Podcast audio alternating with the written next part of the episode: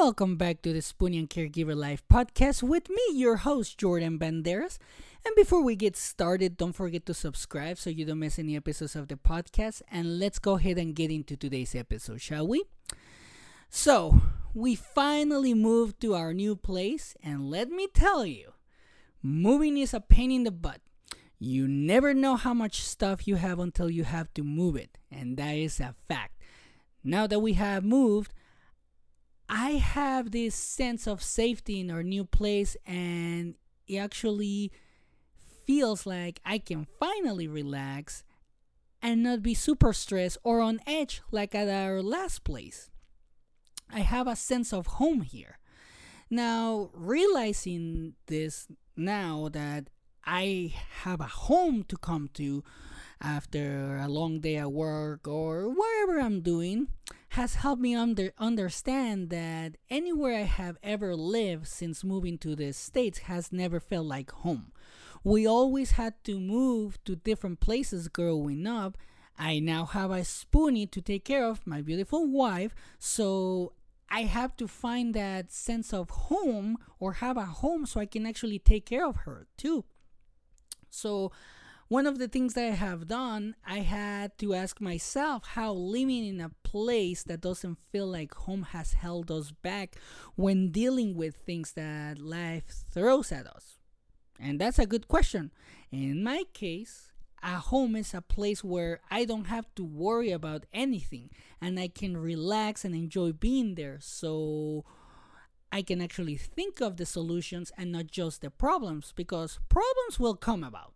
That's always going to happen. But because, like I said, home is where you feel safe, you can figure out how to deal with the issue and find the solution in a much more comfortable environment. So, not feeling like you have a home can actually hold you back because you're gonna not be able to relax and then you're just gonna keep thinking about the issue and not finding a solution. This is what I, what I have found in my situation. Now, the other day, I actually talked to my wife about this and I explained how the move has made me feel less stressed and actually safe. She asked me, How has this helped me?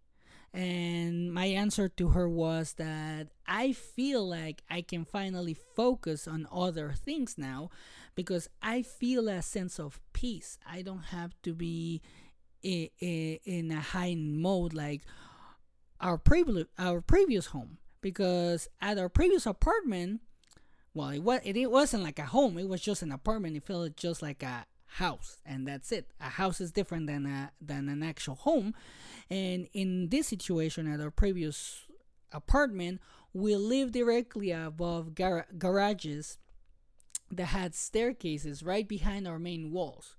So the renters of the other apartments could get into the garages below at all hours of the day and night. Worst of all, the walls were so thin and you could hear every single noise coming from the outside. So this was very stressful as it was as if it was just too much noise. And I literally couldn't relax at all. Like I couldn't really relax. Since all of these things at this other apartment put me in a heightened state, I haven't focused on myself. And I've been I have been unable to eat healthier and take care of myself appropriately, to be honest. So I have also seen this with my wife she has been on edge all the time that we live at the other place. And for her, when that happens, it means that she can't sleep.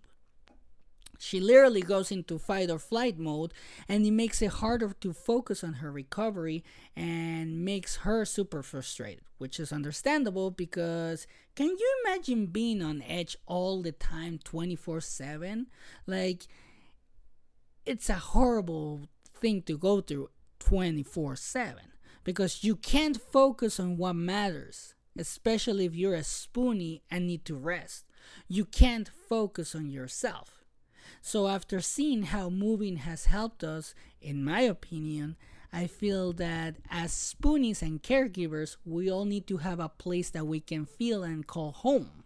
So we don't have to worry about what's going on outside, but we have a sanctuary inside.